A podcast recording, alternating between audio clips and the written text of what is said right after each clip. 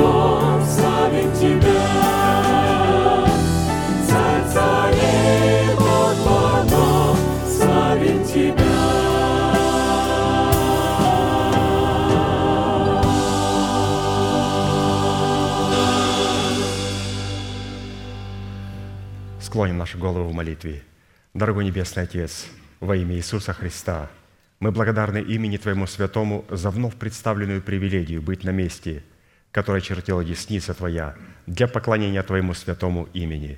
И ныне позволь наследию Твоему во имя крови завета подняться на вершины для нас недосягаемые и сокрушить всякое бремя и запинающий нас грех. Да будут прокляты в этом месте, как и прежде, все дела дьявола. болезни, нищета, преждевременная смерть, демоническая зависимость, всевозможные страхи, депрессии, разрушение, костность, невежество – все это да отступит от шатров святого народа Твоего.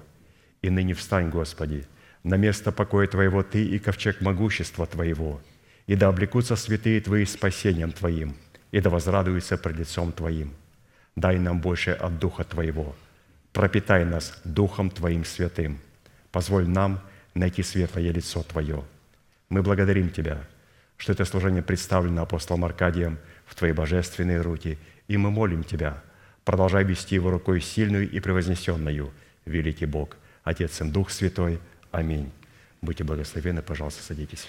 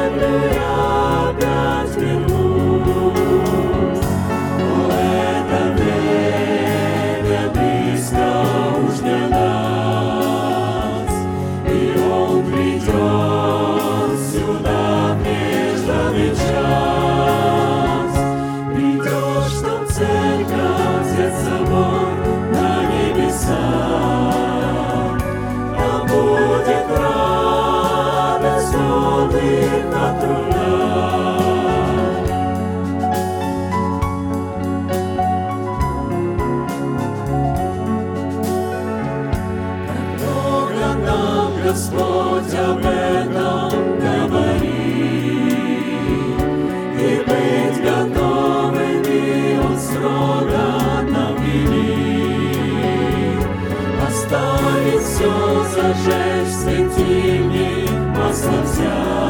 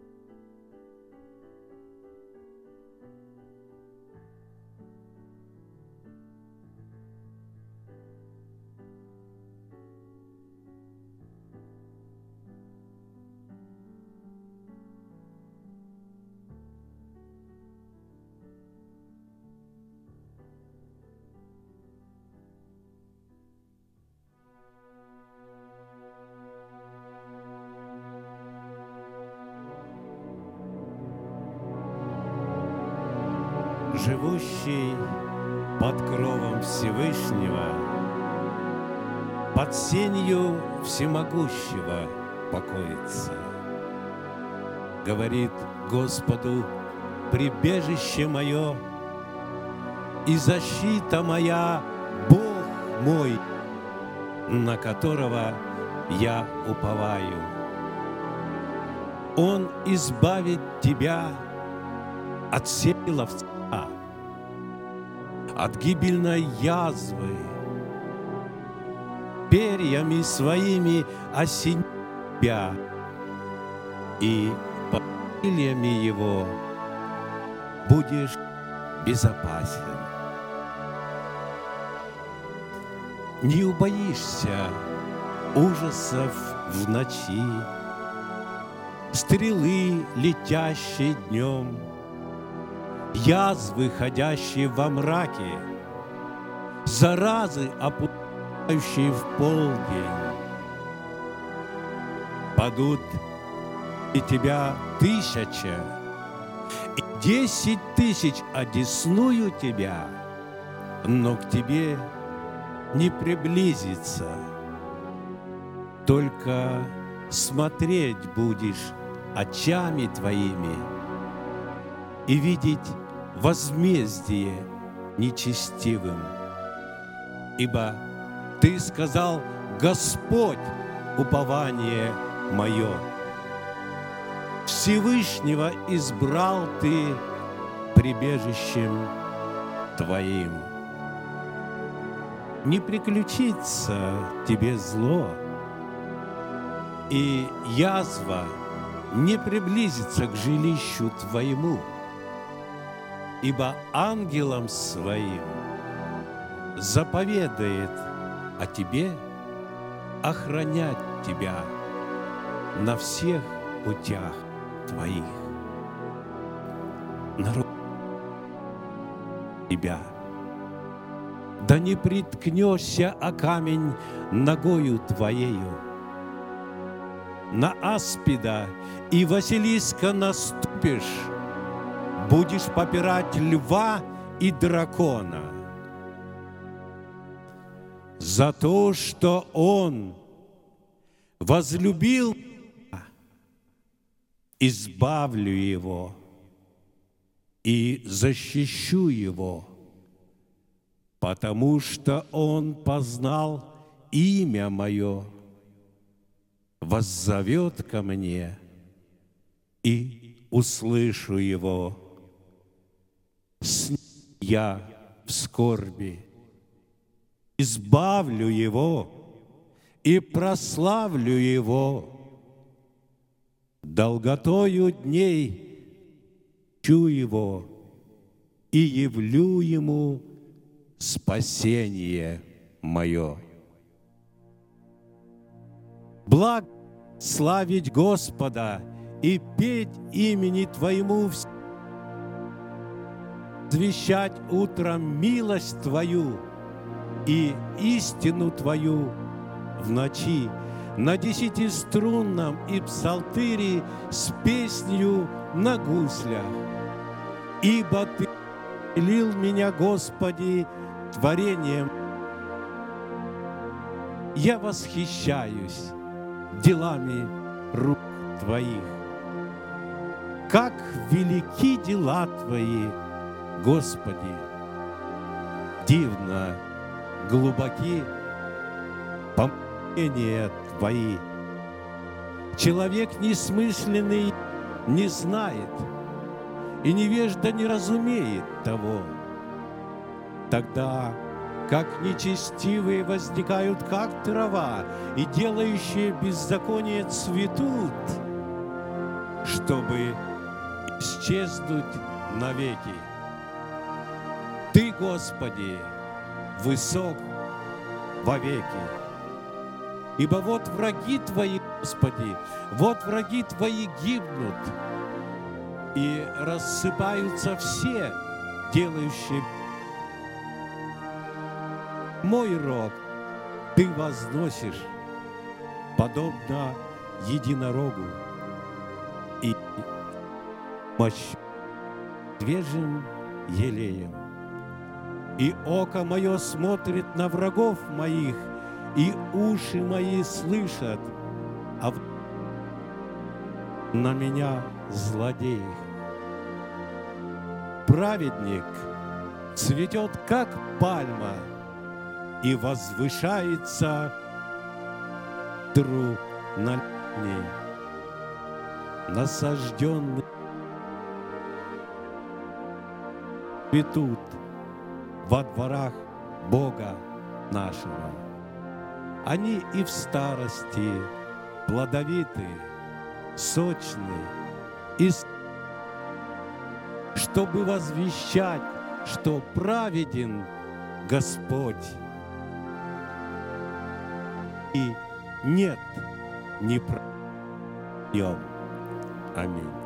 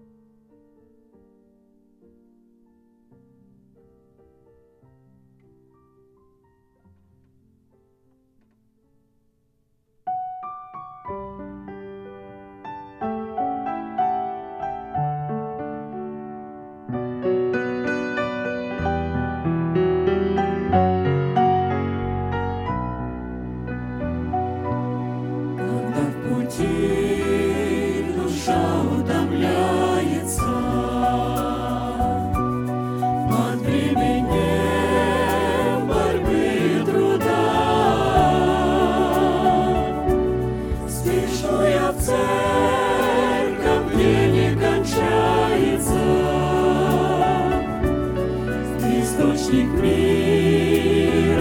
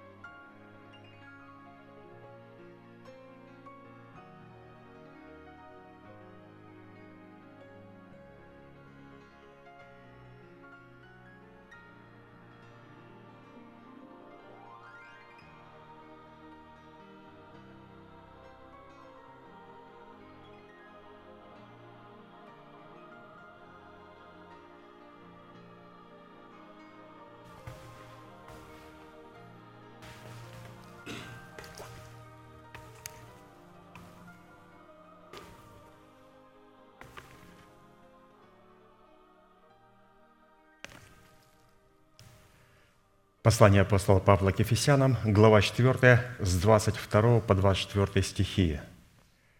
«Отложить прежний образ жизни ветхого человека, истлевающего в обольстительных похотях, обновиться духом ума вашего и облечься в нового человека, созданного по Богу в праведности и святости истины». Итак, право на власть – отложить прежний образ жизни, чтобы облечь свои тела в новый образ жизни – и, как мы знаем, здесь нам представлена повелевающая заповедь. И для выполнения этой повелевающей заповеди, которая вначале была записана у апостола Павла, и потом нам была представлена в серии проповедей апостола Аркадия, задействованы три судьбоносных, повелевающих и основополагающих действия. Это отложить, обновиться и облечься. То есть а, вот такими словами, такими глаголами, такой повелевающей формой может к церкви обращаться только апостол – только апостол. Или же человек, который облечен в полномочия представлять отцовство Бога для церкви. Лидеры ячейки так не имеют права обращаться к церкви. Помощники пастыря так не имеют права обращаться к церкви. Такие повелительные глаголы «отложить», «обновиться» и «облечься» может говорить и исходить только из человека, представляющего отцовство Бога. И вот от выполнения этих трех требований будет зависеть совершение нашего спасения. Спасение, которое дано нам в залог, то есть в формате семени, чтобы мы смогли обрести его в собственность в формате плода правды. То есть все, не только спасение, а также все обетования становятся нашей собственностью только в формате плода правды. Вот обетование. Спасешься ты и весь твой дом. Спасение моих детей для меня будет находиться а, вот в плоде правды. Если я не принесу плод правды, то тогда вот это обетование «спасешься ты и весь твой дом», оно не будет работать. То есть это обетование не может раскрыться, раскрыться, когда мы получаем спасение только как залог, то есть в семени. Но когда это семя в смерти Господа Иисуса Христа умирает, и потом появляется колосок, начинает созревать, начинает свести и принести плод, вот в этом принесенном плоде Господь дал гарантии, что Он сделает все со своей стороны, чтобы Его Слово исполнилось для нас. И оно включает также спасение и наших детей. Итак, вот в связи с этим мы остановились на иносказании 17 псалма Давида, в котором познание и исповедание полномочий, содержащихся в сердце Давида в восьми именах Бога – позволила Давиду возлюбить и призвать достопоклоняемого Господа, а Богу дало основание задействовать полномочия этих имен и возможностей в битве против врагов Давида. Псалом 17, с 1 по 4 стих. «Возлюблю Тебя, Господи, крепость моя, Господь, твердыня моя и прибежище мое, Избавитель мой, Бог мой, скала моя, на Него я уповаю, щит мой, рог спасения моего и убежище мое – призову достопоклоняемого Господа, и от врагов моих спасусь». Давайте все вместе провозгласим наше наследие в Иисусе Христе. Господи, Ты крепость моя, Господи, Ты твердыня моя, Господи, Ты прибежище мое, Господи, Ты избавитель мой, Господи, Ты скала моя, Господи, Ты щит мой, Господи, Ты рог спасения моего – Господи, Ты убежище мое. Да услышит Господь исповедание веры нашего сердца и да увековечит все эти слова в нашем сердце и в нашем мышлении и в нашем исповедании. Итак, мы с вами продолжаем рассматривать имя Господа «Скала». «Господи, Ты – скала моя». И перед нами апостол Аркадий поставил четыре вопроса, на которые потом он их и дал обширные ответы – Первый вопрос. Какими характеристиками определяется наш наследственный удел в имени Бога скала? Второе. Какое назначение в реализации нашего спасения призван выполнять наш наследственный удел в имени Бога скала? Третье. Какую цену необходимо заплатить, чтобы дать Богу основание быть нашей скалой?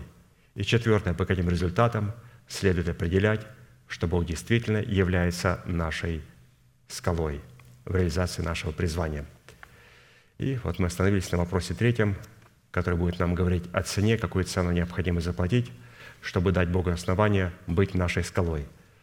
Мы рассмотрели а, некоторые составляющие. Сегодня мы а, с вами закончим шестую составляющую цены. И шестая цена, дающая основание Богу быть нашей скалой, состоит в показании нашей всепоглощающей ревности по Боге совершить дальний путь к скалистой горе Божьей Хариф. То есть мы будем говорить об Илии. И Писание говорит, что Илия был человек, подобный нам. Также говорится об Иисусе Христе, что Он уподобился нам. Но подобны ли мы Христу? Уподобляемся ли мы Илии? Вот чтобы уподобляться как Христу, так и Илии, потому что эти персонажи, это один персонаж. Илия – это персонаж, который сокрыт в имени Иисуса Христа, в Его полномочиях. Нам необходимо увидеть это через Слово, вот через это зеркало, и чтобы в этом зеркале можно было увидеть Илью, или же, иными словами, увидеть Илью в себе и увидеть себя в Илии. Итак, 3 Царств, 19 глава, 7 по 13 стих. «И возвратился ангел Господень во второй раз, коснулся его и сказал, «Встань, ешь, ибо дальняя дорога перед тобою». И встал он, поел и напился, и, подкрепившись тою пищей, шел сорок дней и сорок ночей до горы Божией Харива.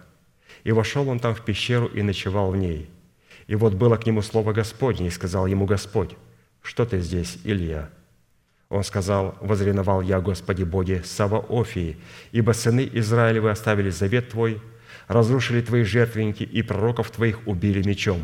Остался я один, но и моей души ищешь, чтобы отнять ее». И сказал, «Выйди и стань на горе перед лицом Господним, и вот Господь пройдет, и большой и сильный ветер, раздирающий горы и сокрушающий скалы перед Господом, но не ветре Господь. После ветра землетрясение, но не в землетрясении Господь. После землетрясения огонь, но не в огне Господь. После огня венье тихого ветра. Услышав сие, Илия закрыл лице свое милостью своей и вышел и стал у входа в пещеру. То есть вот он достиг состояния веяния тихого ветра. И веяние тихого ветра – это состояние, атмосфера тишины и покоя в Боге – это атмосфера, которая лишена гордыни человеческого интеллекта, необузданной и бурной деятельности и самовольного служения. Вот Илия достиг такой атмосферы. И с одной стороны, здесь, в этом Писании, представлена для нас суть имеющегося тотального освящения, которое преследует цель тотального посвящения Богу. И мы это должны все увидеть в недрах своего сокровенного человека – и также все эти составляющие мы должны увидеть в недрах или же в сердце избранного Богом остатка. То есть все то, что Бог здесь записал, Он записал это для церкви и для каждого отдельного святого человека, который имеет органическую принадлежность к телу Христову. Не просто который вступил и заключил членство с церковью, а который разделяет с ней одну судьбу. Когда церковь плачет, он плачет. Когда мы радуемся, он с нами, этот человек, радуется – но когда церковь плачет, кто-то хохочет, но в то же время он говорит, я церковь непоколебимого основания. Ну какой же он член? Это не член, это непонятно кто. То есть мое членство к церкви определяется, вот как я, например, определяю свое членство к церкви. То есть во мне те же чувствования, которые в теле Христовом, во мне те же чувствования, а, как а, чувствования в человеке, который представляет отцовство Бога. То есть я себя и свои отношения с Богом выстраиваюсь не просто абстрактно с церковью – а, мистической, а с конкретным поместным служением и с конкретным посланником Божьим. И регламентирует свои а, чувствования, какие чувствования у него. Когда он плачет, я с ним плачу, или мне хочется хохотать. Когда он слушает, мне хочется слушать, или мне хочется что-то говорить. Когда он говорит, что... То есть, то есть я регламентирую свои отношения вот именно в этих параметрах. Хорошо, а, давайте посмотрим, какую цену заплатил Илья для того, чтобы преследовать цель тотального посвящения, которому предшествовала цель тотального освящения. И вот четыре основные цены, которые он заплатил. Ну, во-первых, составляющая цены нашего тотального освящения в данном событии об Ильи состоит в вынесении приговора, приговора суда царю Израильскому Ахаву, что в сии годы не будет ни росы, ни дождя, разве только по моему слову, то есть по нашему слову. И пастор показал, что Илья в данном иносказании является прообразом сокровенного человека, нашего духа, который пришел в меру полного возраста Христова, в мужа совершенного. И чем выражается и в чем выражает себя эта мера полного возраста Христова? Оно выражает в ревности по Боге. Ну, в чем выражается ревность по Боге? Ревность по Боге в нашем случае будет выражать себя в том, что мы хотим бросить вызов. Кому вызов? Своим душевным, интеллектуальным возможностям, которые стоят в зависимости от вожделений нашей души, вот в лице Изавелии и в лице Ахава. Вот осмелиться, это только Илья может осмелиться в нас. Если у нас есть Илья, то он бросит такой вызов вот нашему Ахаву, нашему мышлению, который не был обновлен и облагорожен смертью Господа Иисуса Христа, и нашей Изавели, то есть вожделением нашей души, расливающим который господствует над нашим Ахавом, над нашим а, мышлением, которое еще не одно для смерти Господа Иисуса Христа. И как бросить им вызов? Да очень просто. Объявить голод. Какой голод? Объявить голод. Теперь я слушаю то, что нравится только Духу. Но душа говорит, извините, как мне нравится служение, где хохочут, где пляшут, где орут, где кричат, где танцуют. Мне это все нравится. Илья говорит, голод – Наступает святый голод. Теперь тебе будет нравиться только то, что нравится Богу. Ну, мне это скучно. Как просто сидеть в состоянии тишины и слушать откровения Божии? Совершенно верно. Состояние полной тишины, полная атмосфера, которая лишена гордыни человеческого интеллекта, которая лишена необузданности и бурной деятельности и самовольного служения. Это атмосфера, в которой пребывает Бог – Душа говорит, а где мне себя проявить? Нигде. А интеллект, а мне где сверкнуть своими данными? Да нигде. Здесь Господь говорит свои откровения. Поэтому Илья проявляется у нас тогда, когда он призывает голод. Господь, я буду фильтровать все то, что я слушаю. Не то, что нравится моей душе и моей плоти, а то, что нравится тебе. А это Господь передает, разумеется, через свою церковь, и чтобы мы были довольны тем хлебом, и той водой, которую Господь нам дает в своем теле. Это была первая цена, которую заплатил Илья и которую должны заплатить мы. Вторая составляющая цены нашего тотального освящения в данном событии состоит в совершении пути вдове, живущей в Сарепте Сидонской. Здесь для нас душа представлена в новом статусе, то есть это вдова, вдова из Сарепты Сидонской – Иисус сказал, что очень много было вдов в Израиле, но ни к одной из них не был послан Илья, но только к одной вдове в Сарепте Сидонской. Очень много вдов в церквах, так называемых, но ни к одной из них не послан Илья. Что же это за вдова из Сарепты Сидонской? Это вдова, которая собирает дрова у ворот города Сарепты. И эти воротами являются наши уста – очищенные от всякой скверны. Господи, я не буду говорить плохие слова. Первое. Второе. И я также не буду произносить праздные слова, то есть слова, которые не являются верой моего сердца. Я не буду обманывать себя и не буду обманывать Тебя. Если у меня этого нет, Господи, я не буду этого произносить. Но надо, чтобы оно стало моим. А как? Очень просто. Просто принять человека, который говорит и передает откровение Божие, как она приняла Илью – она приняла Илью и вместе с Ильей питалась тем небольшим, что у нее было. Обратите внимание, то есть вот это у нас должно быть, и вот наша душа должна принять Илью. И именно как вот моя душа принимает Илью, вот моего сокровенного человека. Потому что Илья приходит с ней с откровениями, которые он получил в формате благовествуемого слова. И они вместе начинают питаться тем елеем который находится в кувшине, и тем небольшой мукой, которая находится в катке. И этого достаточно, чтобы прокормиться определенное время. Это была вторая составляющая цены. Третья составляющая цены нашего тотального освящения в данном событии, повествующем об Илии, состоит в таких шести основных составляющих. Такое очень пространная третья составляющая. Но ну, в первой части Ахав и Авдий, царедворец, объединяются между собой, чтобы обойти землю и найти траву для своего скота. И под скотом подразумевается все жизненные системы нашего духа, души и нашего тела. Необходимо найти для них траву, пищу. А эта трава может быть только там, где есть потоки вод Божьих, откровений Божьих. И вот во второй части, прежде чем показать себя Ахаву, Илия встречается с Авдием, царедворцем Ахава. Это говорит о том, что дороги, по которым шли Ахав и Авдий, они отличались друг от друга. Та дорога, по которой пошел Авдий, царедворец, благочестивый человек, она отличалась от дороги, по которой пошел Ахав. То есть Ахав пошел искать здоровье на а, просторах интернета, а, кликать там по Википедиям, по всяким, набивать свою голову всякой глупостью и потом передавать это как свои собственные откровения, всю эту чушь позорную. А Авдий пошел получать откровения Килия. То есть это те откровения, которые смогут дать жизнь для каждой части нашего естества, для нашего духа, души и нашего тела. Поэтому мы это должны хорошо понимать.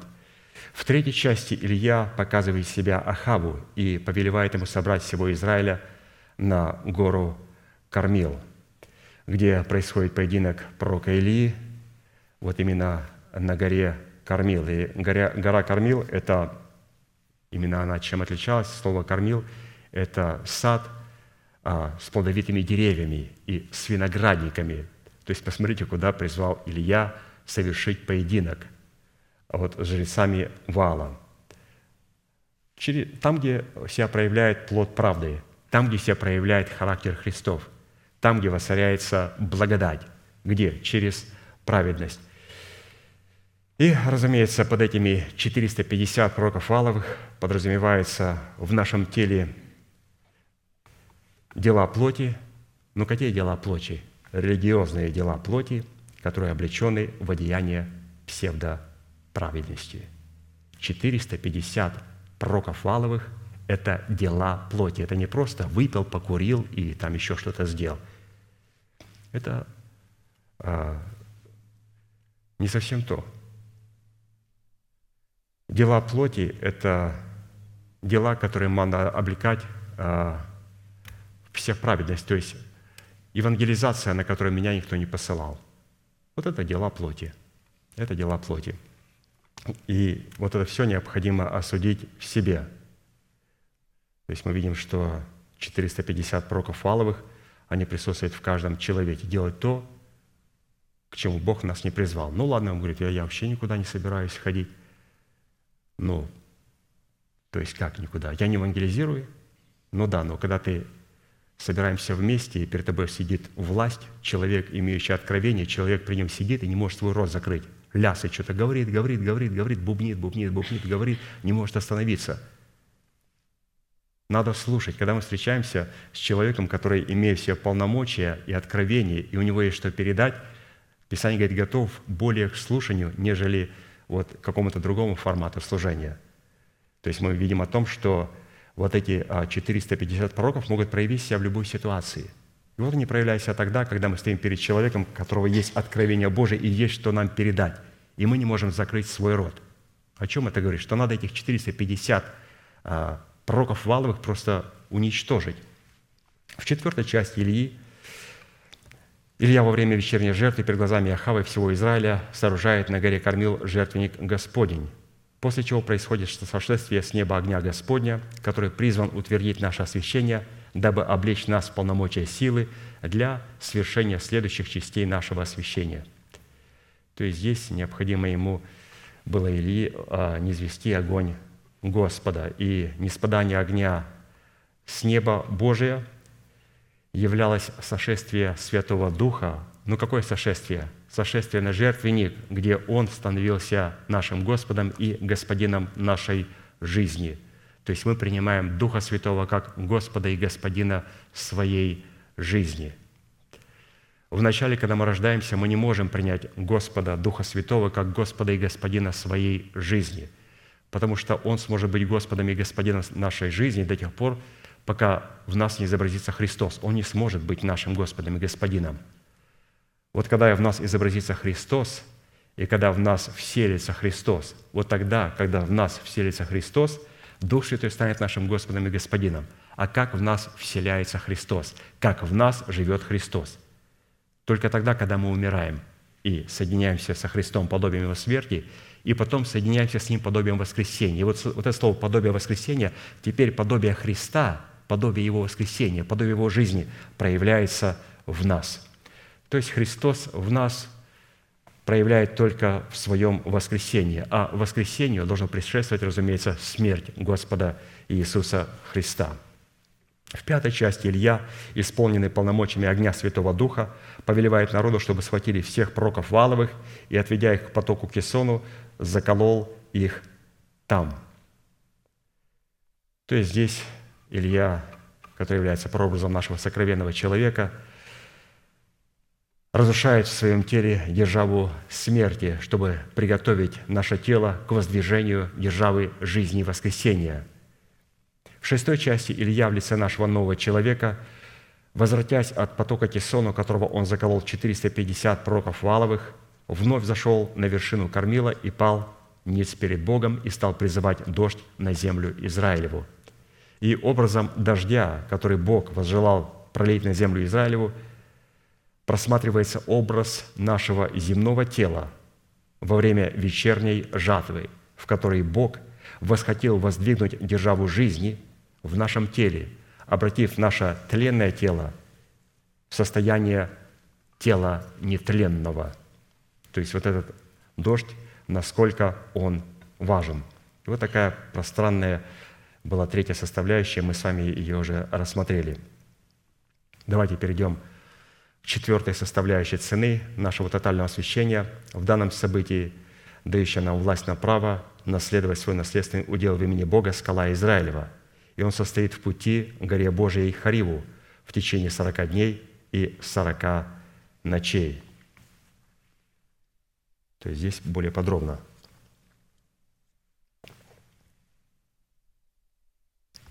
Третье царство, 19 глава, с 1 по 13 стихи. «И пересказал Ахав и Изавели все, что сделал Илья, и то, что он убил всех пророков мечом. И послала Иезавель посланца к Ильи сказать, «Пусть то и то сделают мне боги, и еще больше сделают, если я завтра к этому времени не сделаю с твоей душою того, что сделано с душою каждого из них». Какая противная женщина. Увидев это, он встал и пошел, чтобы спасти жизнь свою, и пришел в Версавию, которая в Иудее. И, оставив отрока своего там, а сам отошел в пустыню на день пути и, придя, сел под можжевеловым кустом и просил смерти себе и сказал, «Довольно уже, Господи, возьми душу мою, ибо я не лучше отцов моих». То есть это событие должно произойти с каждым человеком, с каждым человеком, который имеет в себе Илью. И лег и заснул под можжевеловым кустом. И вот ангел коснулся его и сказал ему, «Встань, ешь». И взглянул Илия, и вот у изголовья его печеная лепешка и кувшин воды. Он поел и напился, и опять заснул. И возвратился ангел Господень во второй раз – коснулся его и сказал, «Встань, ешь, ибо дальняя дорога перед тобою». И встал он, поел и напился, и, подкрепившись тою пищу, шел сорок дней и сорок ночей до горы Божией Харива. И вошел он там в пещеру и ночевал в ней. И вот было к нему слово Господне, сказал ему Господь, «Что ты здесь, Илия?» Он сказал, «Возревновал я о Господе Боге Саваофи, ибо сыны Израилева оставили завет Твой, разрушили твои жертвенники, и пророков твоих убили мечом. Остался я один, но и моей души ищут, чтобы отнять ее. И сказал, выйди и стань на горе перед лицом Господним, и вот Господь пройдет, и большой сильный ветер, раздирающий горы и сокрушающий скалы перед Господом, но не ветре Господь. После ветра землетрясения, но не в землетрясении Господь. После землетрясения огонь, но не в огне Господь. После огня венья тихого ветра, Услышав сие, Илия закрыл лице своей милостью своею и вышел и стал у входа в пещеру. Вот надо как-то вот дойти вот до этой пещеры. Несмотря на то, что Ахав был уже на стороне Ильи, его жена Изавель продолжала использовать свою власть и оказывать негативное влияние уже не только на Ахава, но и на самого Илью – и когда вестник, посланный Изавелью к Ильи, сообщил о, его клят... о ее клятве, что до завтра с душой Ильи будет то же, что сделано с душой каждого из пророков Ваала, чтобы спасти жизнь свою. Илья покинул подвластную Изавели территорию Израиля и прошел Версавию, который в Иудее, и оставил, и оставил там своего отрока. То есть было два государства, израильское и иудейское, и чтобы спасти себя, он ушел из государства израильского и пришел в государство иудейское. В Израиле в это время был Ахав и Изавель. И вот он пришел в Иудею, пришел в Версавию, и там оставил своего отрока. А сам Илья отошел в пустыню на день пути, и, придя, сел под можжевеловым кустом и просил смерти себе, и сказал, «Довольно уже, Господи, возьми душу мою, ибо я не лучше отцов моих». И лег и заснул под можжевеловым кустом. Итак, что это за город Версавия, куда Илья пришел со своим отроком и где он оставил своего отрока? Версавия на иврите обозначает Бершива, что означает колодец семи или колодец клятвы. Это место, где в свое время Авраам и Авимелех, царь Герара, заключили между собой союз и договор у колодца, который выкопал Авраам, где они поклялись не причинять вреда друг другу. Для закрепления договора Авраам дал Авимелеху семь овец, отсюда и название «колодец семьи». Как мы знаем, что Авимелех – это не имя царя, а титул всех филистимлянских и хананейских царей, точно так как слово «фараон» является не именем, а титулом всех египетских царей. То есть мы видим о том, что Авраам заключил свой а, договор с Авимелехом или же с царем Герара. То есть это был такой его титул. И как раз вот в этом месте колодец семьи он оставил своего отрока. То есть где, то есть слово «оставил» не просто оставил, а там утвердил своего отрока. То есть он оставил свою праведность, потому что под этим отроком, как раньше мы рассматривали, он послал своего отрока для того, чтобы он побежал с горы Кормил к морю, посмотри, там появилось какое-то облачко. И он бегал, он говорит, делай это до семи раз. И вот отрок бегал с горы Кормил, к морю смотрел, ничего нету. Приходил, приходил на седьмой раз, он говорит, вижу, появилось облако. Он говорит, какое? Размером с человеческую ладонь. Он говорит, все, идет катастрофа. Для одних это будет благословение, для других это будет катастрофа. Поэтому а, мы должны понимать, что этот отрок очень важен в нашей жизни. И как раз этот отрок – это а, плод нашего духа, или же плод правды, посредством которого мы можем черпать и получать откровение Божие.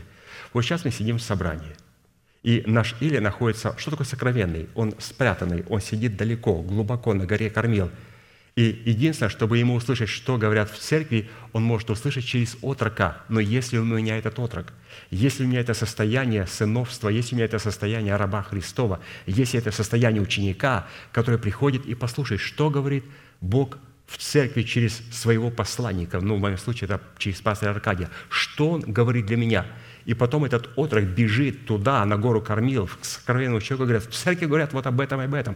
Он говорит, говори Ахаву, запрягай колесницы. Обратите внимание, откуда или получал откровение? Через отрока, через состояние ученичества. Поэтому здесь он оставляет а, Версавии, то есть колодец семьи, то есть он опять оставляет вот этот свой плод праведности, где? Там, где Господь говорит, там, где пребывает память имени святого Бога там, где Господь заключил свой завет. Обратите внимание, Он постоянно держит свой дух или же плод своего духа с праведностью Христовой.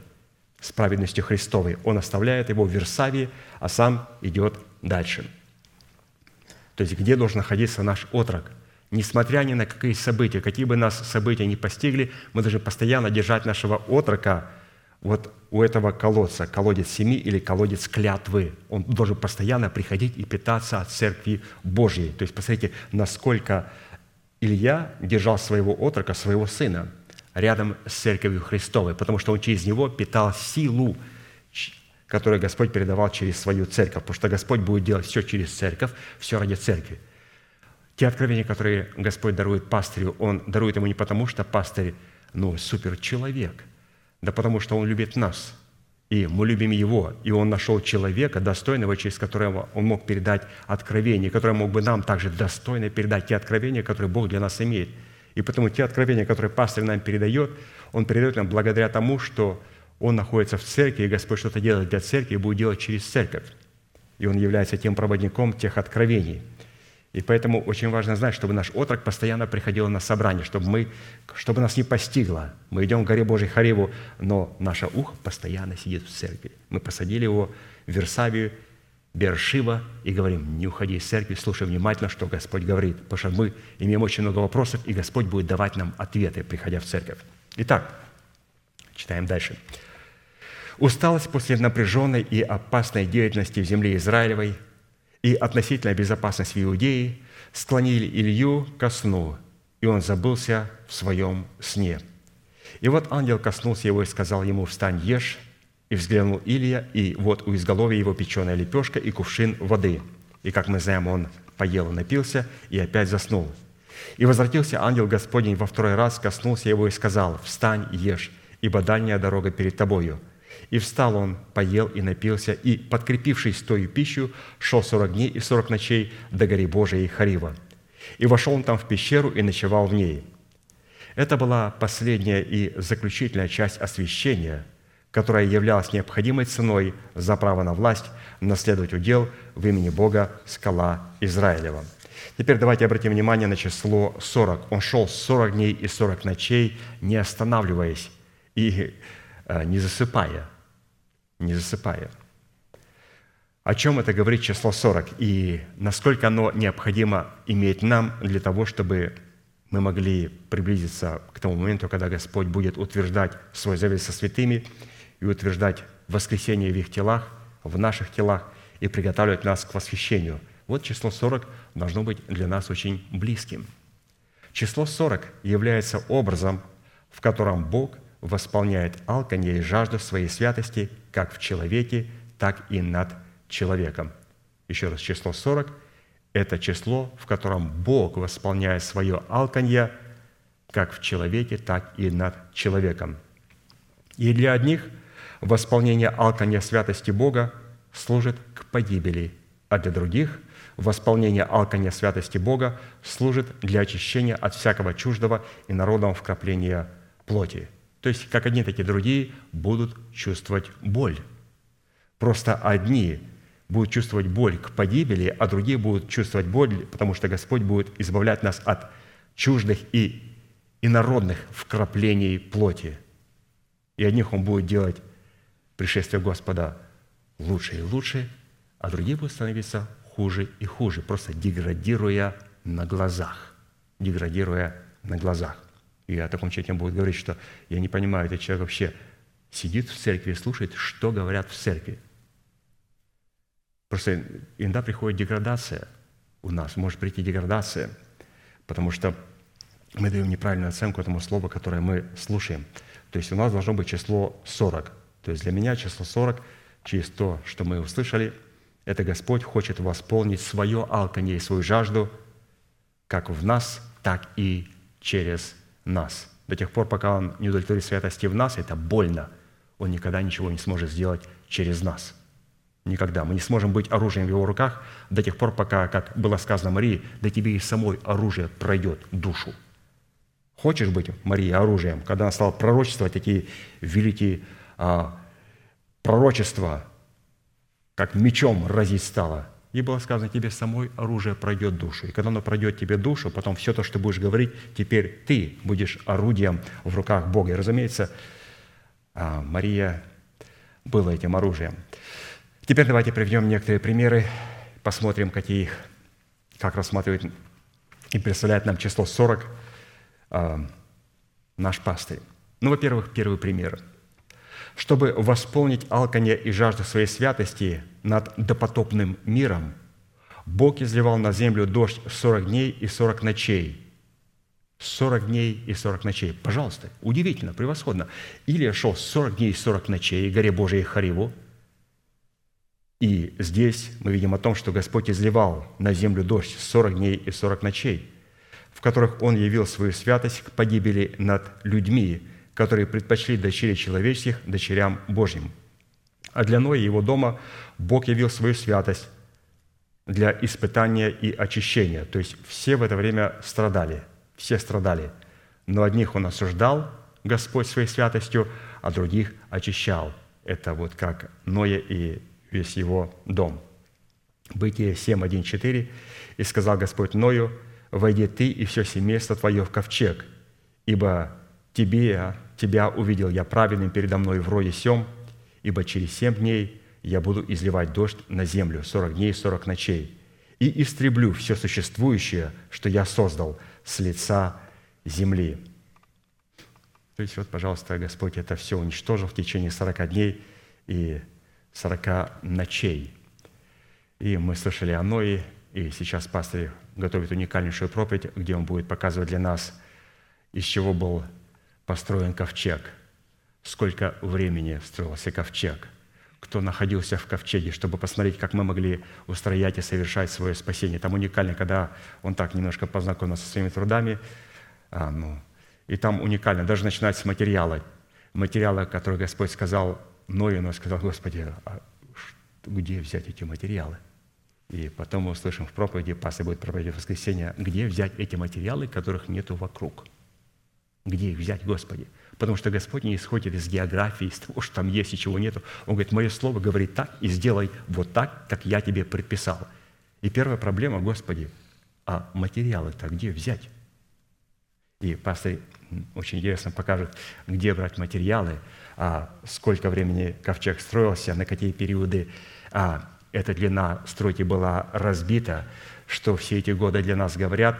Иными словами, как мы можем а, созидать свое спасение для себя и для своего дома. Но об этом воскресенье. Второй пример. Чтобы дать народу израильскому, то есть мы говорим число 40, где мы встречаем число 40? Пример второй. Чтобы дать народу израильскому закон, Бог позвал к себе Моисея на вершину горы Синая, и он пробыл у Господа 40 дней и 40 ночей, в которые он хлеба не ел и воды не пил. То есть вот, пожалуйста, опять мы встречаем 40 дней и 40 ночей. После разбития первых скрижалей завета у подошвы горы Синая десятисловие обнаружило грех народа в поклонении золотому тельцу и дало силу греху. Тогда Моисей стал в воротах станы и сказал, «Кто Господень ко мне?» И собрались к нему все сыны Левиины, и он сказал им, «Так говорит Господь Бог Израилев, возложите каждый свой меч на бедро свое, пройдите по стану от ворот до ворот и обратно, и убивайте каждый брата своего, каждый друга своего, каждый ближнего своего. Сегодня посвятите руки ваши Господу, каждый в сыне своем и брате своем. Да не спошлет он вам сегодня благословение». И сделали сыны Левины по слову Моисея. То есть мы видим о том, что когда он сказал, кто Господень ко мне, только подошли сыны Левины. Только подошли сыны Левины. Таким образом, Бог явил святость свою для одних в благословение, а для других – для погибели. После чего Моисей пал на лице свое и умолял Бога о помиловании народа. Сколько умолял? Сорок дней и сорок ночей, в которые он опять хлеба не ел и воды не пил. Вот еще сорок дней сверхъестественных, сорок дней в жизни Моисея. И это еще не закончилось. У него еще 40 дней, 40 ночей без сна и без еды. Это сколько же так можно без сна и без еды? И тогда Бог призывает Моисея на вершину горы Синая вновь для заключения с народом израильским иного завета, завета, так как в разбитых скрижалях завета образно Сын Божий законом умер для закона, чтобы мы могли в новых скрижалях завета – знаменующих собой воскресение Христова, заключить с Богом Новый Завет. И снова он призывает его на гору, и снова там пребывает 40 дней и 40 ночей. Это был такой интересный пример. Первый пример мы увидели 40 дней и 40 ночей из жизни Ноя, мы увидели из жизни Моисея. Также 40 дней и 40 ночей вот встречаются в жизни Иисуса Христа. Чтобы испытать Сына Божия в достоинстве Сына Человеческого – на проявление плод святости, Святой Дух повелевает, повел его в пустыню на 40 дней и 40 ночей для искушения от дьявола, в которых Бог явил святость свою над дьяволом к утверждению его вечной погибели, а для своего Сына утверждения Его вечного благословения. Вот, пожалуйста, для чего Он а, повел Христа, чтобы утвердить для сатаны смерть, а для Сына Божия утвердить вечное благословение. То есть ведь Он хотел утвердить себя в статусе Бога, когда Он сказал «поклонись передо Мною». И Он полностью дискредитировал сатану. Он сказал, ты должен поклоняться перед истинным Богом. Ты ложь. И он в бешенстве ушел. Он понимал, что Сын Божий выписал ему вечный вердикт погибели, что он никогда не простит его, никогда не легализирует его. Он говорит, легализируй меня, я тебе избавлю, я помогу тебе, просто легализируй мой грех. Я тебе даю этот шанс один раз. Он говорит, я не буду легализировать грех, ты никто. Есть Бог, которому надо поклоняться. И в этих словах, как бы, ну что такое за ответ? В этом слове Христос сказал, что у меня с грехом и с производителем греха вечная вражда. Тебе нету прощения, сатана, дьявол. Нету. Один брат молился, я как-то слышал, и ходатайствовал за сатану, Господи, ну прости сатану, пускай он покается, жалко его. Столько, миллиарды ангелов, может быть, и не покается до тех пор, пока он не услышал хохот в комнате. И он говорит, мне нету прощения. Если бы мог получить прощение, я бы не молился, как ты, я бы умолял его. И снова стал хохотать и сквернословить, и кричать, мне нет прощения. То есть Христос вывел ему вечный вердикт. Ты никто, ты грешник. Поклоняйся истинному Богу. У меня с тобой вечная вражда. Итак, возвращаемся обратно к Илье. В течение сорока дней и сорока ночей Илья не только хлеба не ел и воды не пил, но также и не спал на пути Господу к вершине горе Божией Хариф. Итак, когда Илья вошел на вершину горы Хариф, он вошел там в пещеру и ночевал в ней. Поутру было к нему слово Господне, и сказал ему Господь, что ты здесь, Илия? И он сказал, «Возреновал я, Господи, Саваофи, ибо сыны Израилевы оставили завет Твой, разрушили Твои жертвенники и отроков, и пророков Твоих, извините, убили мечом. Остался я один, но и душе моей ищу, чтобы отнять ее». То есть это а, говорится о том состоянии, в котором будет пребывать церковь. Это не только Израиль, а будут пребывать церковь перед восхищением. Давайте еще раз почитаем, что будет в церкви во всех деноминациях. И у баптистов, и у пятидесятников, и у субботников, и у пророков валовых, бесчинствующих харизматов. Есть истинные харизматы. И истинная харизма проявляется в дарах Святого Духа – слово мудрости, слово знания, и потом уже во всех других составляющих. Это истинная харизма. Когда в собрании нету, как нас научил пастор Аркадий, слова мудрости и слова знания и веры Божьей, веры, которая соработает с верой Божьей, то это не истинная харизма, это лжехаризматия.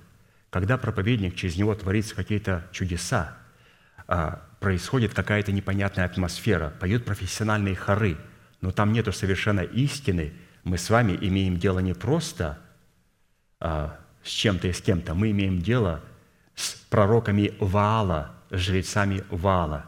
И поэтому, когда вам говорят, посмотри это собрание, как здесь там пляшут и там радуются и все, такому человеку можно сказать, да запретить тебе Господь. Да запретить тебе Господь меня показывать то, на что я должен закрывать свои глаза. Все это было предано у потока смерти в моей жизни. Я все это осудил в своей жизни. Все эти пляски, все эти крики. Кто-то из нас в этом никогда не находился, кто-то в этом находился. Мы это, я это осудил, вы это. Мы это осудили в себе. Мы это все осудили в себе. Да запретите, Господь, меня показывать туда, куда вообще нельзя смотреть, на это безумие.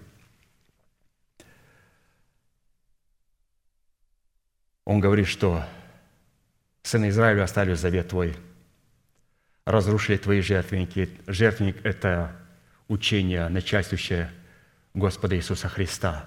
И на этом месте, на месте поставили жертвенник Валу.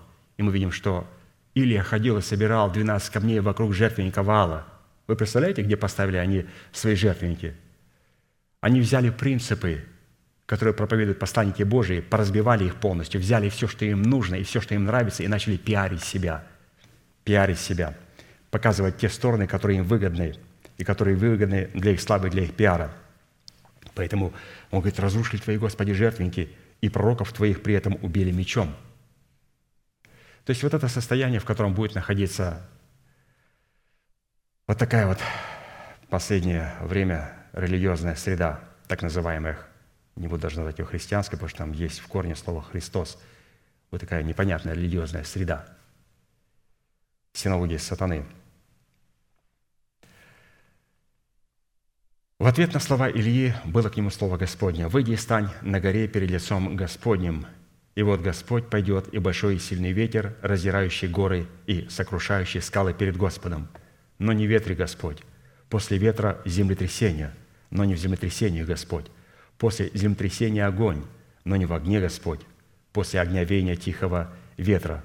Услышав сие, Илья закрыл лицо свое милостью своей и вышел и стал у входа в пещеру. Если вы сравните характер общения Бога на горе Хариф с Моисеем – и характер общения Бога на той же горе с Ильей, то увидите большую разницу. Несмотря на то, что слава Бога, проявляющаяся в святости Бога в пожирающем огне, присутствовала как в случае с Моисеем, так и в случае с Ильей, суть этой разницы состояла в том, что Моисею Бог открылся в разящих молниях, в раскатах грома и протяжном трубном звуке – в то время как для Илии Бог открылся в тихом веянии ветра, который обуславливал как сокрушительное, так и созидательное величие Его благодати, в которой степень Его святости по своей силе и по своей амплитуде превосходила откровение святости в случае с Моисеем. То есть на той же самой горе Господь, открывая себя для Моисея с одной стороны, для Ильи с другой стороны. Для Моисея в раскатах грома, в протяжном трубном звуке, в разящих молниях, а для Ильи он открыл себя в веянии тихого ветра. И говорит, что для тебя я буду веяние тихого ветра. И веяние тихого ветра здесь представлено пастырем очень интересными двумя такими составляющими. Что включает в себя веяние тихого ветра? Во-первых, это сокрушительная сила Бога. И во-вторых, это всегда созидательная сила Бога. Потому что Господь, когда что-то сокрушает в нас, Он на этом месте хочет что-то создать. То есть веяние тихого ветра – это сокрушительное и созидательное величие Его божественной благодати. Давайте прочитаем эту сокрушительную и созидательную величие благодати – Евреям 12 глава с 18 по 29 стих.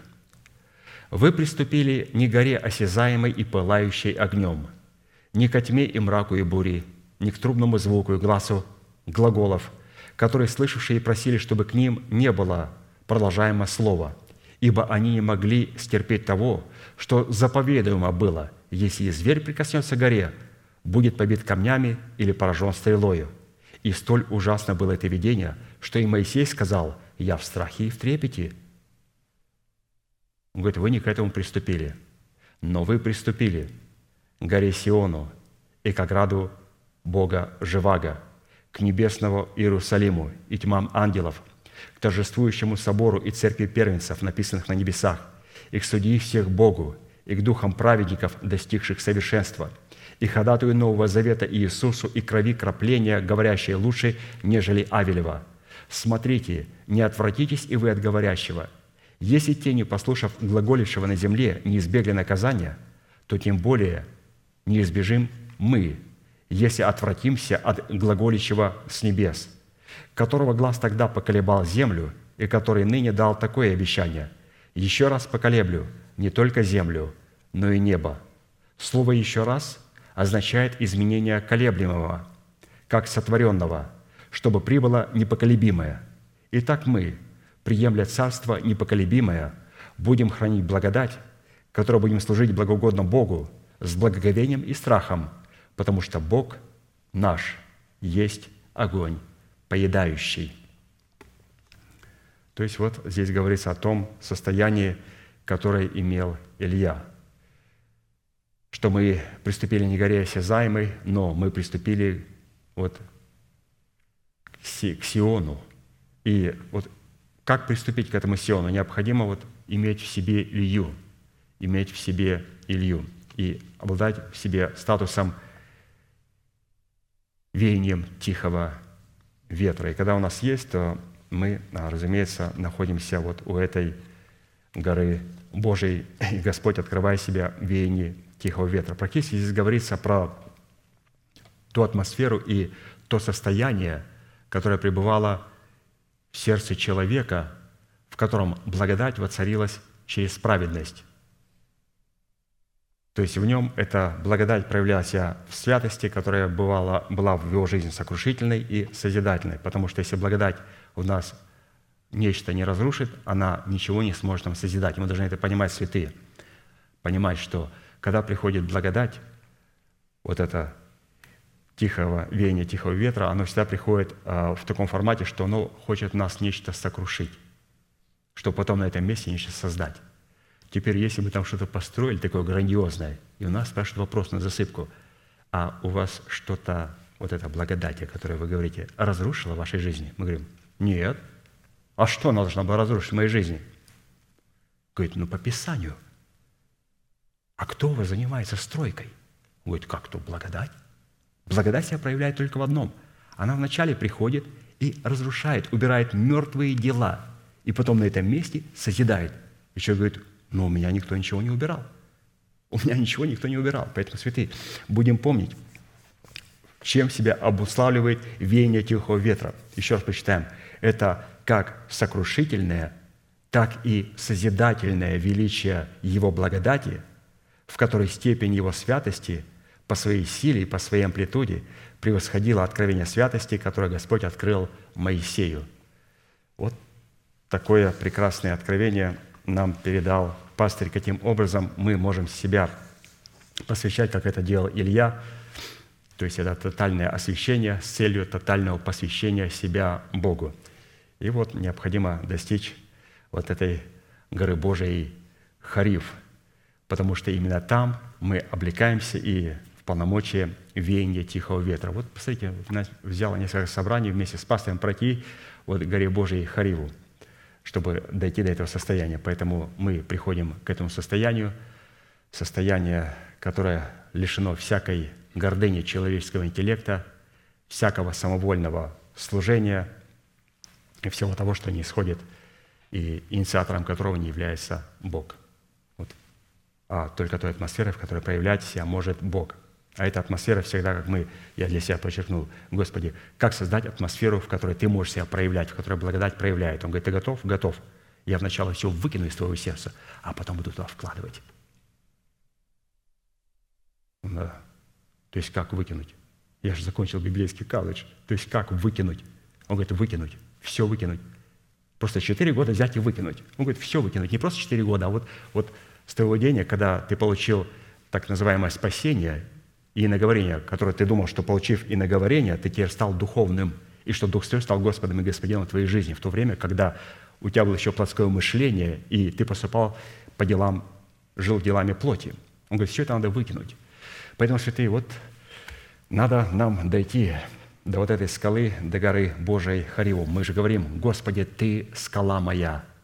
Мы в этих словах говорим, Господи, мы встретились с Тобою в скале, в горе Божией Хариф – где ты нам открыл полномочия венья тихого ветра, которое, включая в себя, еще запоминайся, туда записывайся, это созидательная, но прежде сокрушительная сила величественной благодати Божьей. Бог никогда не созидает до тех пор, пока Он не разрушит нечто в моей жизни. Готовы мы платить эту цену? Все зависит от нас. Это была такая шестая составляющая цены – ну вот мы ее как бы прошли. Хорошо. Седьмая цена, дающая основание Богу быть нашей скалой, состоит в плате за право быть голубицей Всевышнего, находящейся в ущелье скалы под кровом утеса. Песни песней, 2 глава, 14 стих. «Голубица моя в ущелье скалы под кровом утеса, покажи мне лице Твое, дай мне услышать голос Твой, потому что голос Твой сладок, и лице Твое приятно». Что значит находиться под кровом утеса? Очень интересное выражение.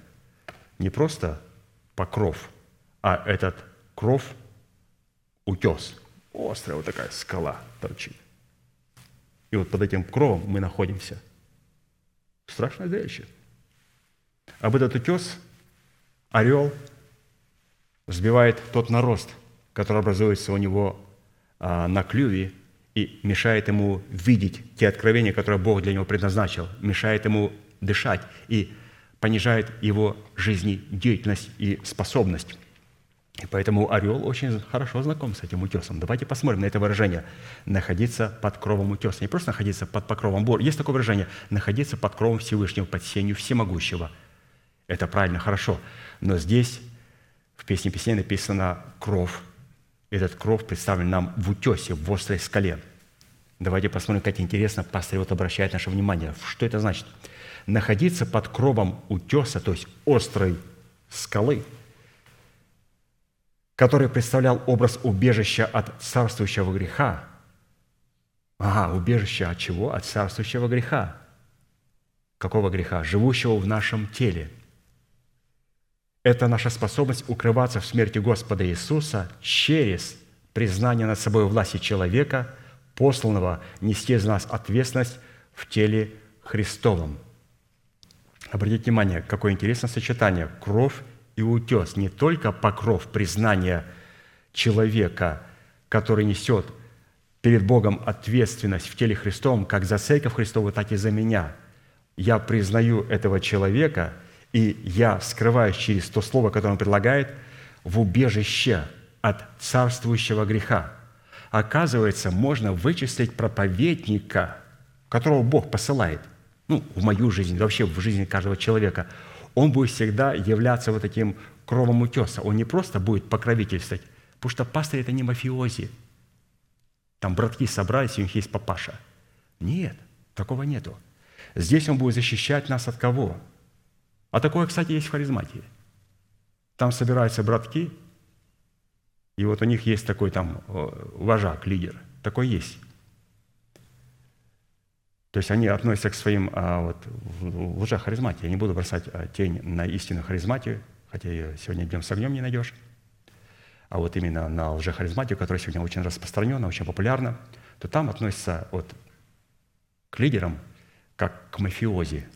Вот как мафиози обслуживают братки, так они обслуживают своих пастырей. То есть точно копируют а, весь этот а, мир, который находится то есть воры в законе. То есть они как бы в церкви, но это воры, это зверье, это нечисть. Но они в законе. Они называются христианами. Но скоро этому будет поставлена точка. Поэтому вот это, святые, я обратил внимание, кровь утеса, как красиво было пастором представлено. Нам будет представлено убежище от царствующего греха через проповедь человека, которого Бог послал в мою жизнь. То есть человек, которого Бог послал в мою жизнь, он мне покажет, каким образом я могу обрести убежище от кого? От царствующего греха. Вот это есть кровь утесом. Услышать глаз Господа в голосе человека, поставленного Богом, нести за нас ответственность, который повелевает нам показать свое лицо и услышать наш голос, означает воспринять для своего тела воскресение Христова – воздвижение в нашем теле державы жизни. То есть Господь под кром утеса обращается через своего посланника «Покажи мне лицо Твое, дай мне услышать голос Твой». Да воцарится воскресение Христова в наших телах. Аминь. Да воцарится. Все, что мы делаем. Мы показываем свое лицо, и мы даем услышать наш голос. Оказывается, мы не просто а, учимся, чтобы находить убежище от царствующего греха через вот этот утес, покров утеса, а также а, для того, чтобы а, услышать голос Божий под кровом утеса, который будет мне говорить. Посмотрите, где голос Божий будет говорить? Только когда мы находимся под кровом утеса, именно утеса, кровом утеса. Мы только там можем услышать голос. Покажи мне лицо Твое, дай мне услышать голос Твой. Эти слова говорят, я хочу, чтобы Твоя смертная душа могла воскреснуть, и чтобы воскресение Христово утвердилось в твоем тленном теле, чтобы оно стало нетленным. То есть вот это Господь хочет увидеть в нас. И для этой цели необходимо заплатить цену за право обладать природой Святого Духа. Природа Святого Духа обуславливается природой голубя и статусом раба Господня. То есть, что такое Святой Дух? Это два важных параметра. Это образ природы Святого Духа и это образ истинного раба Господня. И всего, всех, кого Господь посылает, это будет ли его Сын, ну, ну лучше Сына Иисуса Христа и Духа Святого, Его посланников, ну, трудно изобразить раба Христова. Вот всех, кого Бог посылает, вы знаете, как Он посылает, их можно вычислить. Они всегда будут представлять образ голубя, простота Христова, мы сейчас поговорим о ней, и образ, образ рабов Божьих. Матфея 10, 16. Поговорим немножко о голубе, потом немножко поговорим о рабе. «Вот я посылаю вас, как овец среди волков, и так будьте мудры, как змеи, и просто, как голуби». Слово «простота» или «простой» в оригиналах греческого и еврейского языка в данном месте Писания означает простота – это прямота. Вот если мы говорим качества, которым обладает Дух Святой, Иисус Христос, Его посланники, эти качества должны обращаться также и находиться э, в нас и обращаться к нам.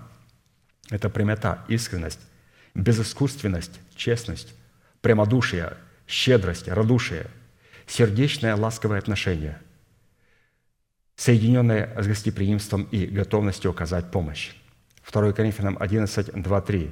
«Ибо я ревную о вас ревностью Божьей, потому что я обручил вас единому мужу, чтобы представить Христу чистую девою. Но боюсь, чтобы как змей хитростью своей престил Еву, так и ваши умы не повредились, уклонившись от простоты во Христе». То есть Ева, она уклонилась от простоты во Христе. То есть у нее не было простоты. В чем она выражалась? Ну, давайте вот просто прочитаем. Что у Евы не было? Вот первое, что пастор говорит, прямота. Когда он ей сказал, подлинно ли такими поворотами, подлинно ли сказал Бог? Нет, какого дерева нельзя есть? А ну-ка, вон отсюда. О, вот это прямота. Вот это прямота. То есть у нас должна быть простота. Простота – это не просто недалекость. А простота – это прямота. То есть надо иметь мужество. Прямота, прямодушие, честность. Честность. То есть вот эти вот качества необходимо было иметь. То есть ей честность, прямота и прямодушие. То есть надо было сразу сказать. И мы видим о том, что апостол Павел говорит, что у Евы не было простоты во Христе Иисусе. И поэтому она проиграла эту битву. Чтобы выиграть войну со своей ветхой натурой и стоящими за ней грехом и смертью, необходимо обладать простотой голубицы, находящейся в ущелье скалы, сопряженной с достоинством раба Господня, по которому определяется истинность простоты. То есть истинность простоты определяется по нашему состоянию раба Христова. Псалом 142, 12. «Погуби всех угнетающих душу мою, ибо я твой раб». Быть рабом Господа означает быть носителем Его печати, которая бы свидетельствовала о нашей принадлежности Богу. В древности рабы имели определенное клеймо на своем теле, которое служило доказательством, по которому можно было определить их конкретную принадлежность к определенному собственнику или хозяину.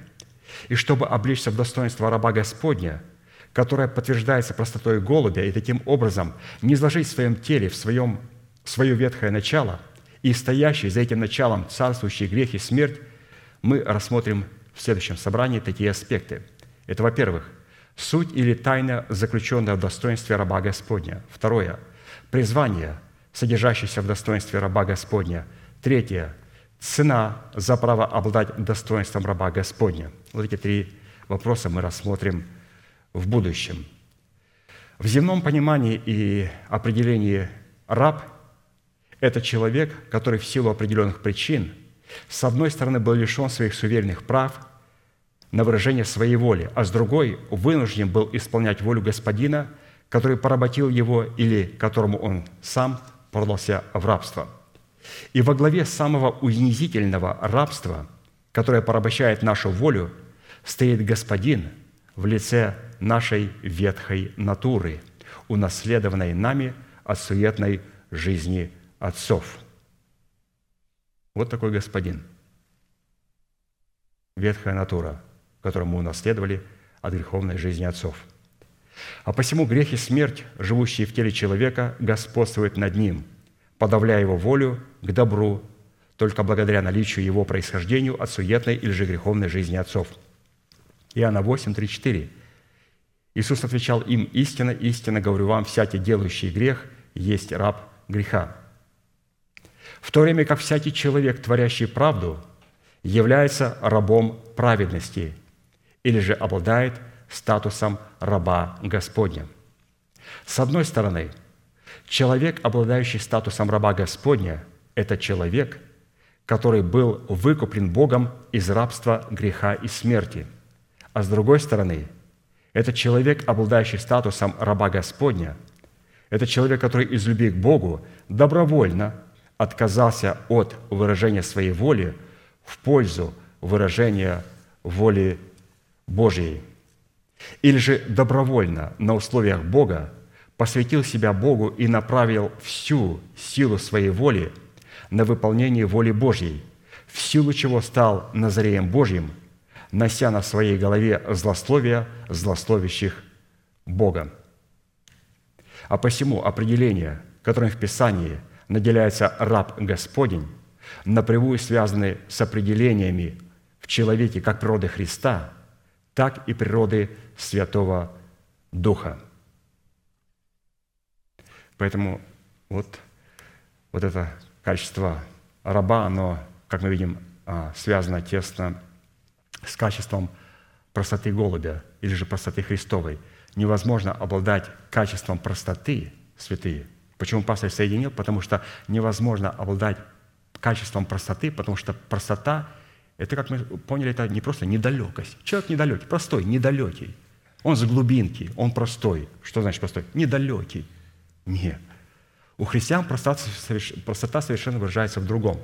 Простота – это прямота, это человек, в котором нет малодушия. И пастор очень интересно соединил, что простота Христова может быть только у человека, который обладает статусом раба Господня. И потом а, а, хотя это очень короткая а, мысль, проповеди, то есть три составляющие мы рассмотрим в следующих собраниях. Пастор покажет, каким образом нам необходимо обладать статусом раба Господня, какую плату надо платить для того, чтобы обладать этим статусом, для того, чтобы мы могли проявлять такие качества, как простота Христова, или же вот это, чтобы быть вот этой голубицей. Потому что голубица – это все-таки личность, которая имеет качество Духа Святого – а это простота, а простоты никогда не может быть до тех пор, пока человек не будет являться рабом Бога. И мы увидели, что быть рабом Бога – это, во-первых, Господь должен нас искупить от рабства, греха и смерти. То есть, вот посмотрите, как проявляется себя благодать Божия. Она приходит и разрушает. Все, это сразу почерк Бога. Святые, это почерк Бога. Почерк Бога. Она приходит и выкупляет нас, Бог, из рабства, греха и смерти.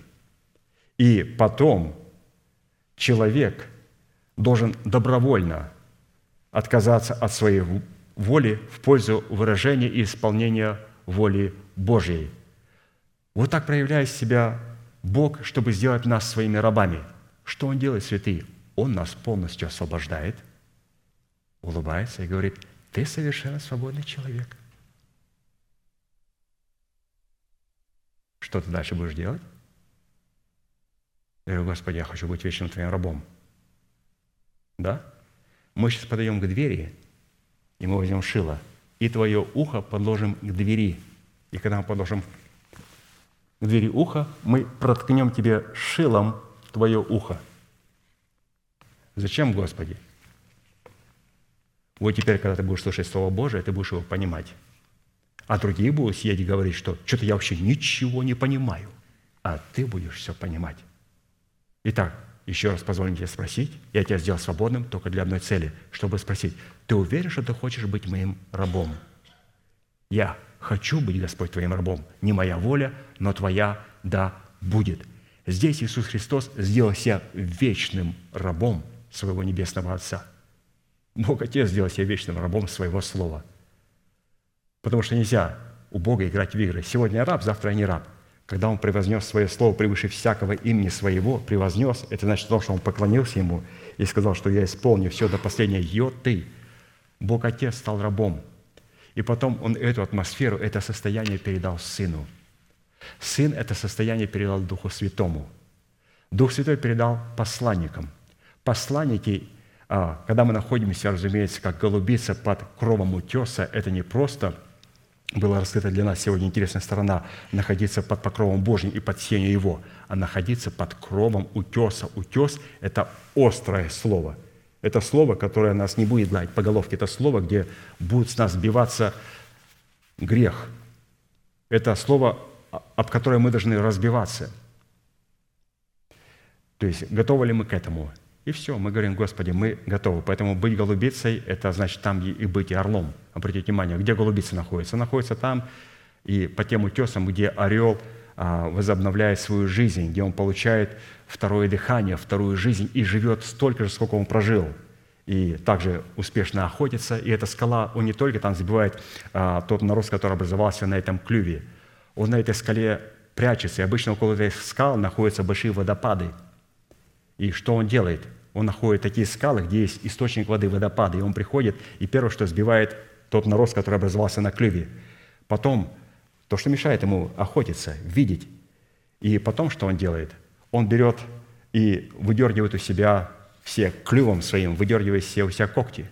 У него вырастают новые когти. Потом этими новыми когтями, это все доступно в словарях, вы можете посмотреть из биологии, он начинает этими когтями выдергивать из себя все старые перья – и потом, весь окровавленный, дрожащий заходит под ледяную воду, для того, чтобы паразиты не, не, не были на нем, не стоит под холодной водой.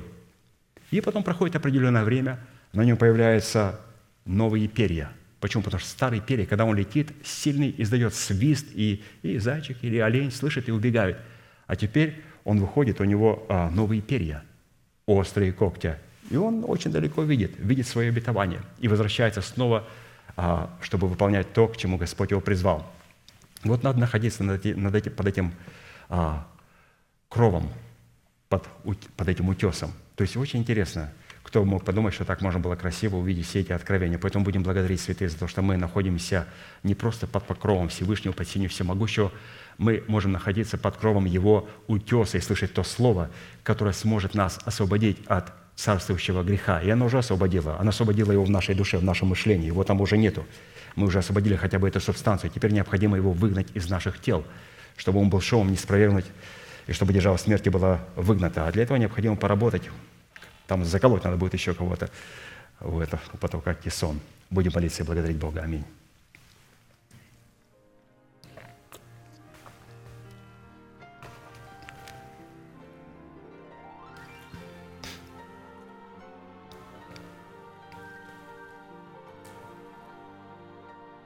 Дорогой Небесный Отец, во имя Иисуса Христа, мы благодарим Тебя за великую привилегию находиться на месте, на котором Ты положил память святого имени Твоего. Мы благодарим Тебя, Господь, что этим местом является Твоя церковь, полнота наполняющего все во всем. Это то место, Господь, на котором Ты положил память имени Твоего святого. Это церковь, Господь, которая является столпом и утверждением Твоей истины. И мы благодарим Тебя, Господь, мы благодарим Тебя, Отец, во имя Сына Твоего Иисуса Христа, за то, что Ты превознес Сына Своего и дал Ему имя превыше всякого имени, чтобы перед именем Его, перед именем Его Слово Божие преклонилось все небесное, земное и преисподнее. И мы благодарим Тебя, Господь, за право и полномочия использовать имя Господа Иисуса Христа и молиться к Тебе во имя Господа Иисуса. И это право нам дает Господь наше отношение, трепетное отношение к Твоему Слову, потому что Ты сокрыл свое Слово в Сыне Своем. И поэтому, Господь, для того, чтобы нам обращаться к Тебе, мы можем обращаться к Тебе только через Сына Твоего и во имя Сына Твоего Иисуса Христа, мы можем только через правильное отношение к Твоему Слову, к Твоей истине. Мы благодарим Тебя, Господь, за Твою милость, которую Ты нам даровал на этом месте – Благодарим Тебя, Господь, что Ты позволил нам сегодня обладать правом на Твою божественную благодать, на Твою божественную святость. И мы молим Тебя, Господь, чтобы Твоя святость Божия пришла в начале, и прежде чем созидать, она разрушила в нашей сути все то, Господь, что не соответствует Твоей святости. И мы молим Тебя, Господь, чтобы Ты начал с нашей совести, и чтобы наша совесть была очищена от всяких мертвых дел. Взвешивай нас, Господь, на весах Твоих правды, на весах, Господь, Твоих заповедей и Твоих уставов. И мы молим Тебя, Господь, чтобы Ты нас очистил от всякой скверной плоти и духа. Чтобы, Господь, все то, что не соответствует стандартам Твоей святости – было во имя Господа Иисуса Христа полностью уничтожено в нашей жизни, полностью неспровергнуто в нашей жизни, для того, чтобы мы могли предоставить атмосферу и основание, на котором может теперь созидать величественная благодать Божия. Мы благодарим Тебя, Господь, за Твою божественную благодать. И мы молим Тебя, Господь, чтобы ту благодать, которую мы получили даром – чтобы она сегодня воцарилась через праведность в нашем теле. Мы молим Тебя, Господь, о том, чтобы Твоя благодать воцарилась в нас. А для этого, Господь, мы молим Тебя, чтобы держава смерти была не спровергнута в нашем теле. Мы сегодня, Господь, сегодня приносим приговор державы смерти в лице 450 пророков Валовых – мы сегодня, Господь, вынесли приговор, и мы сегодня, Господь, осуждаем в своей собственной жизни всякое желание, всякие, Господь, действия, которые как будто бы творятся во имя Твое, но в которых нет у Тебя. И все то, что покрывается видом благочестия и ложной праведностью, псевдоправедностью. Мы молим Тебя, Господь, чтобы сегодня – все это было предано смерти. Для того, чтобы, Господь, мы могли взойти на Твою гору Божию кормил, чтобы могли через плод правды увидеть то обетование, о котором Ты, Господь, обещал. И мы благодарим Тебя, Господь, что сегодня можем приходить на это служение и в нашу церковь, для того, чтобы наш отрок мог услышать о Твоих, Господь, замыслах – о том, что Твой дождь и Твое благословение для святых и Твоя катастрофа для псевдоблагочестия и псевдоправедности приближается. И Господь, это радует нас.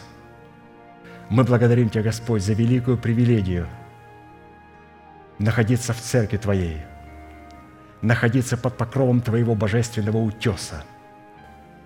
Мы благодарим Тебя, Господь, что мы сегодня признали слова посланника Твоего, под кровом утеса слова, Господь, которые смогут нас избавлять, очищать от царствующего греха, от суетной жизни. Мы принимаем, Господь, это слово. Мы не прячемся в убежищах смерти, но мы, Господь, открываем себя для того, чтобы в смерти Господа Иисуса Христа – мы могли освободиться от державы смерти, как в своих душах, так и в своем теле. Благодарим Тебя, Господь, что Ты утвердил державу жизни воскресения в нашем духе через взращенный плод правды. И мы молим Тебя, Господь, чтобы Ты через этот взращенный плод правды, который мы обрели, Господь, когда стали прибегать к Тебе и познавать Тебя в Слове Твоем, Ты мог нас избавить от смерти. И мы молим Тебя, Господь, о том моменте, о том дне, в котором тленное облечется в нетление, смертное облечется в бессмертие. И все это будет поглощено Твоей, Твоей Господь, победою, победою Господа Иисуса Христа. А ныне, Господь, мы радуемся святому имени Твоему и тому откровению, которое мы имеем. Мы радуемся, Господь, как рабы Твои – Благодарим Тебя, Господь, за свободу Христову, которую Ты даровал нам, и которая дала нам право сделать волевое и разумное решение быть Твоими вечными рабами. Благодарим Тебя, Господь, за свободу Христову, в которой мы получили, Господь, возможность сделать разумное и волевое решение, быть Твоими вечными рабами и учиться у Тебя, учиться у Сына Твоего, учиться у Духа Святого, учиться у посланников в Церкви Твоей, как быть рабом Божьим. Благодарим Тебя, Господь, за эту великую привилегию являть Твое совершенство в своих еще тленных телах. И благодарим Тебя, Господь, за державу жизни и воскресения, которую Ты приготовил для рабов своих. Позволь же нам, Господь, сохранить себя в состоянии простоты Христовой. Позволь нам, Господь, не быть малодушными, но быть прямыми. Позволь нам, Господь, отстаивать Твою святость и не наклонять свою шею под чужое ермо. Благодарим Тебя, Господь,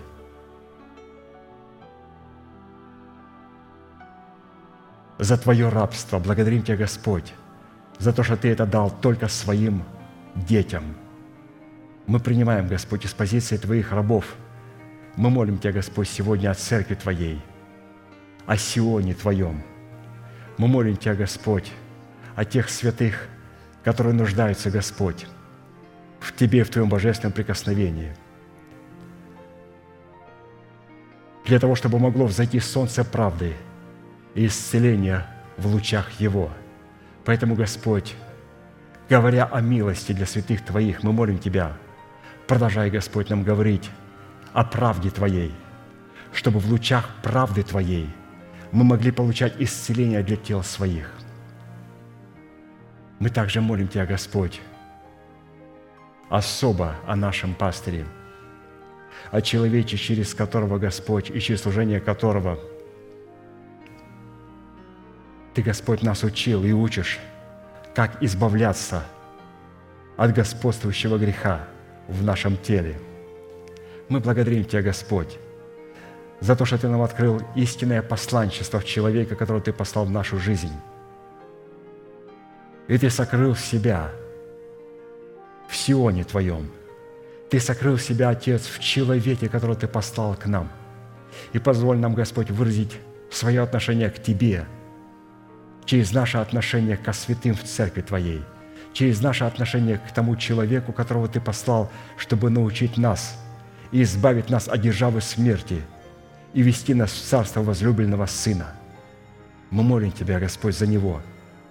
И как Слово в устах Его исцеляло нас и воскрешало нас, и врачевало нас, мы молим Тебя, Господь, и мы умоляем Тебя – во имя Сына Твоего Иисуса Христа, чтобы это слово сегодня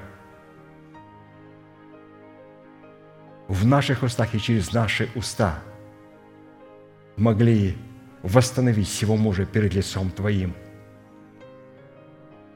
И через это, Господь, Ты являешь взаимоскрепляющие связи. Благодарим Тебя, Господь, Благодарим Тебя, Господь, за полное восстановление перед Твоим святым лицом, святых Твоих. Мы радуемся, Господь, святому имени Твоему.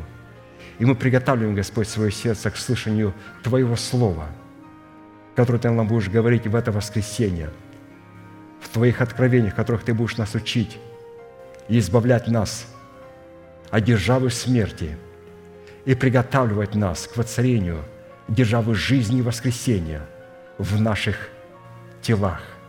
Благодарим Тебя, наш великий Бог, Отец и Дух Святой. Аминь.